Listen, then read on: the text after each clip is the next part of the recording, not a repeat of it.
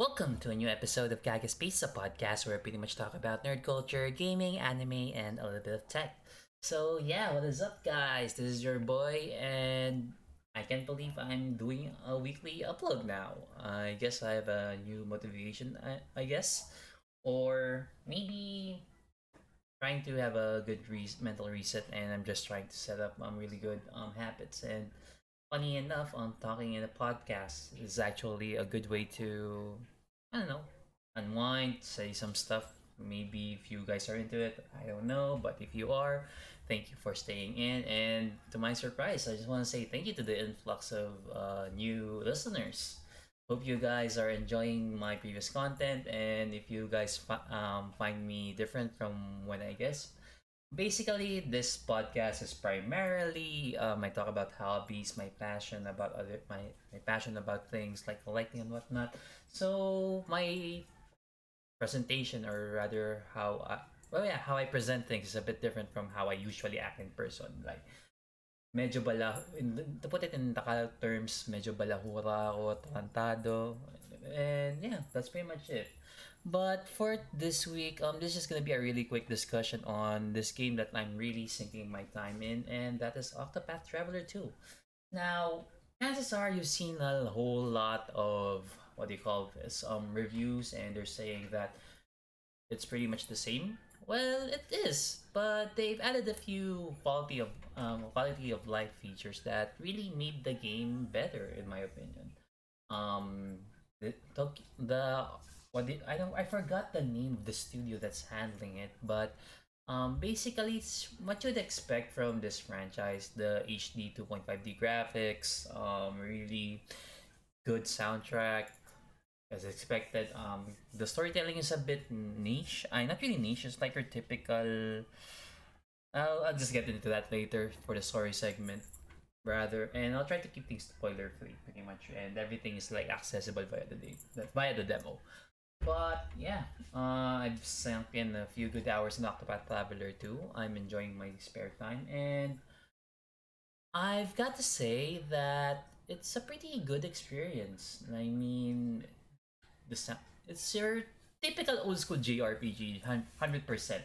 From the way the story was presented, um, your characters are establishing um, pre-established tropes like the amnesia who wants to cure people. Um, man who is out for revenge. Uh, basically a prince who is basically trying to save his kingdom from his brother who has gone mad with power or you know um your typical find guardian beast to protect you know your island or country or whatever it's it's a good mesh of characters that are pretty okay the main highlight in the cast so far is this uh is the merchant this time around and it's and he's called Partitio. I don't know why, but the merchant classes in the game are uh, have in the franchise so far have been really good. I forgot the name of the girl from the first game, but um out of all the characters there, she's the lovable one. Um for this one, I'd say roughly two to three characters are pretty good. Partitio, the merchant, Agnea, the dancer, because she's like she exudes positivity um, Partitio pretty much want to stomp out poverty, and I don't want to spoil what happened in chapter 2, but holy shit, that motherfucker is willing to spend that huge money basically for intellectual property rights. Just so he can, like, save the world pretty much. And the other one is, to my surprise, I never thought that I'll enjoy Temenos as much as I as, as much as I'm I am right now. The guy is the cleric for this playthrough. Basically, he's the inquisitor for the Flame Bearer Church or that weird church thing. It's like the churches oftentimes like play a huge role in this really old school JRPGs, like the whole D and D um vibe, pretty much. And basically, um, as an inquisitor, I don't know, as an inquisitor, oftentimes his job is pretty much scrutinize people I mean, technically, he's like a detective in a way, a detective slash investigator. Um, the pontiff, or I don't know if it's like a pope, not necessarily a pope, or maybe I don't know, or a higher tier clergyman than a priest. Basically, um, some guy died, and basically he's trying to get into the bottom of things, and you know, it how it goes. Like um, you get conspiracies with cults and whatnot. But this motherfucker, his personality wise, I don't know, he's a bit. I what's the term that I'm looking for here? He's a bit. What do I say this? Guy's like a bit sarcastic at times, and his interactions with other party members, like this kid hunter, is really fun. Um, just falls, falls asleep whenever he talks to whenever he talks uh, talks about um the origins of the religion basically or how the world how the world was created or the virgin or the in-game universe's version of Genesis. It's pretty funny. Um, the interactions like between party members is a bit okay compared to the first one. Sometimes it was a bit it was a bit forced, but now it's like they kind of expect how this how this would interact, and it's delivers. It's pretty good. Another thing that I like about the new game is the whole cross path section, uh, cross paths thing. Basically, um, since you have like a total of eight party members, um, you get um, really odd pairings between them, and oftentimes they have these side stories of short that they do on their own.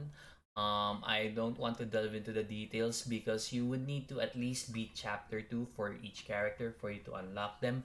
But the pairings are Hikari and Agnea, um, Karita, I don't forget the name of the apothecary. She's a bit meh. Uh, wait, I think it's Karita. Uh, Karita and Ochette, the hunter, the your hunter's a beastling, by the way. Um, she has like yeah option to to choose between a wolf and an elk companion. She's really innocent in a way, and she's pretty good. Um, what what else? Um, Osvald, the scholar this time around. Um, the guy who's out for revenge to save his family. I mean, for in revenge to kill basically the one who take away everything from his life. And yeah, best guy Partitio, the merchant in this game. Um, Throne, who is the really sexiest thief I've seen so far in video games. And um, yeah, Temenos, the really annoying, the really sarcastic guy who's the Inquisitor, who's the cleric of the game.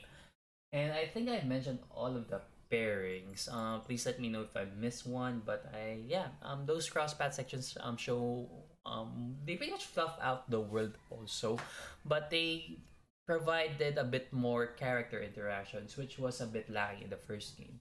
Because oftentimes in the first game you have to need the specific party members on hand during a um, character chapter, but for this um you just need to clear chapter two and you get to see more character development, which is good and oftentimes helps flesh out the world. Um customization wise in terms of battle it's just your it's just the same player. Um you can you have a primary job you can equip your art your other party members jobs and you can unlock four secret jobs.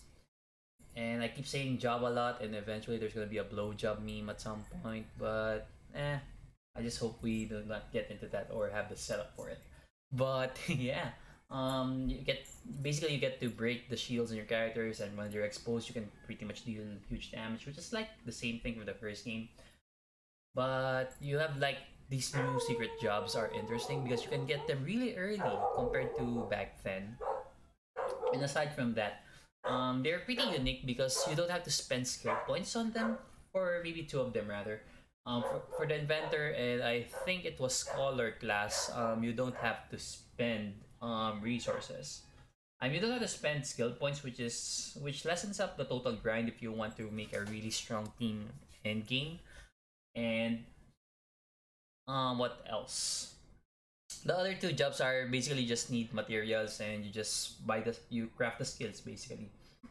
Considering that this franchise is a really grindy game, like I understand, like it's a thing that I hated about the first game I mean, the gameplay is fun, but sometimes you've got stuck to the gameplay loop and things become tedious.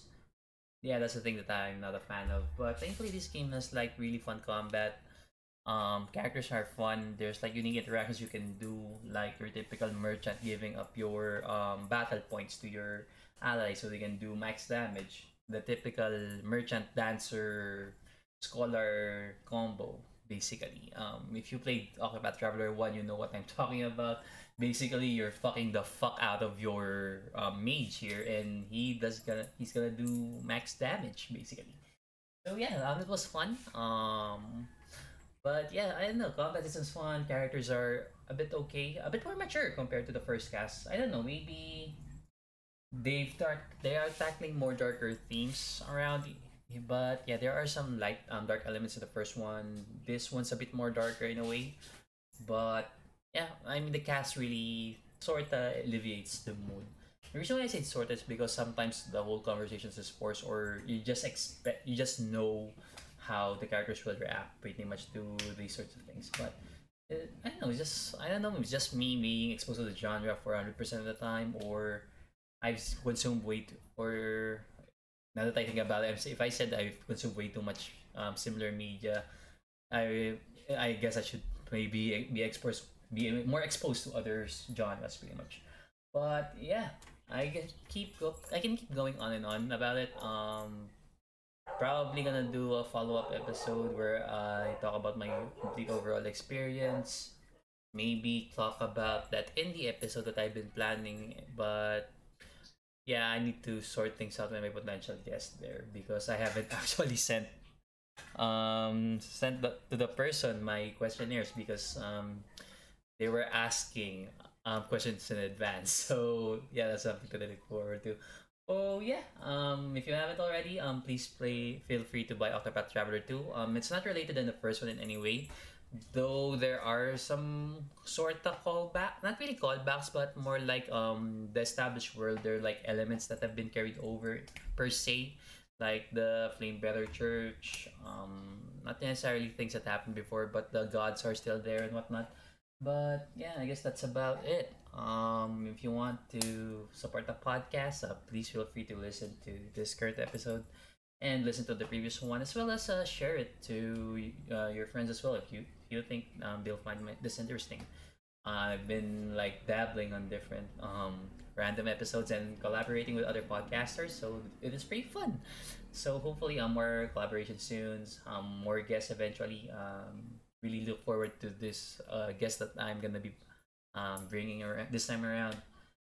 Aside from that, um, if you want to help keep the lights on, uh, you can donate to my Gcash. That's 095633910008. Or you can donate to my PayPal. That's paypal.me slash kage018. And yeah, I also have this other podcast called Basurans, uh, which is um, mostly where I speak in Tagalog and rant about stupid things. It's more like a comedic approach about in life and I have this co-host named Kevin from Batista Vivo podcast. I don't have to introduce the guy because motherfucker's been like a constant guest in this uh, show now that I think about it. But yeah, I guess that's about it. I hope you guys have an amazing weekend. Um, social wise, you can follow me on Instagram. That's at Kagaspace. And on Facebook, that's facebook.com slash Kagaspace. So yeah. Like I said, I uh, hope you guys enjoy the rest of your week and catch you guys on the next one. Bye.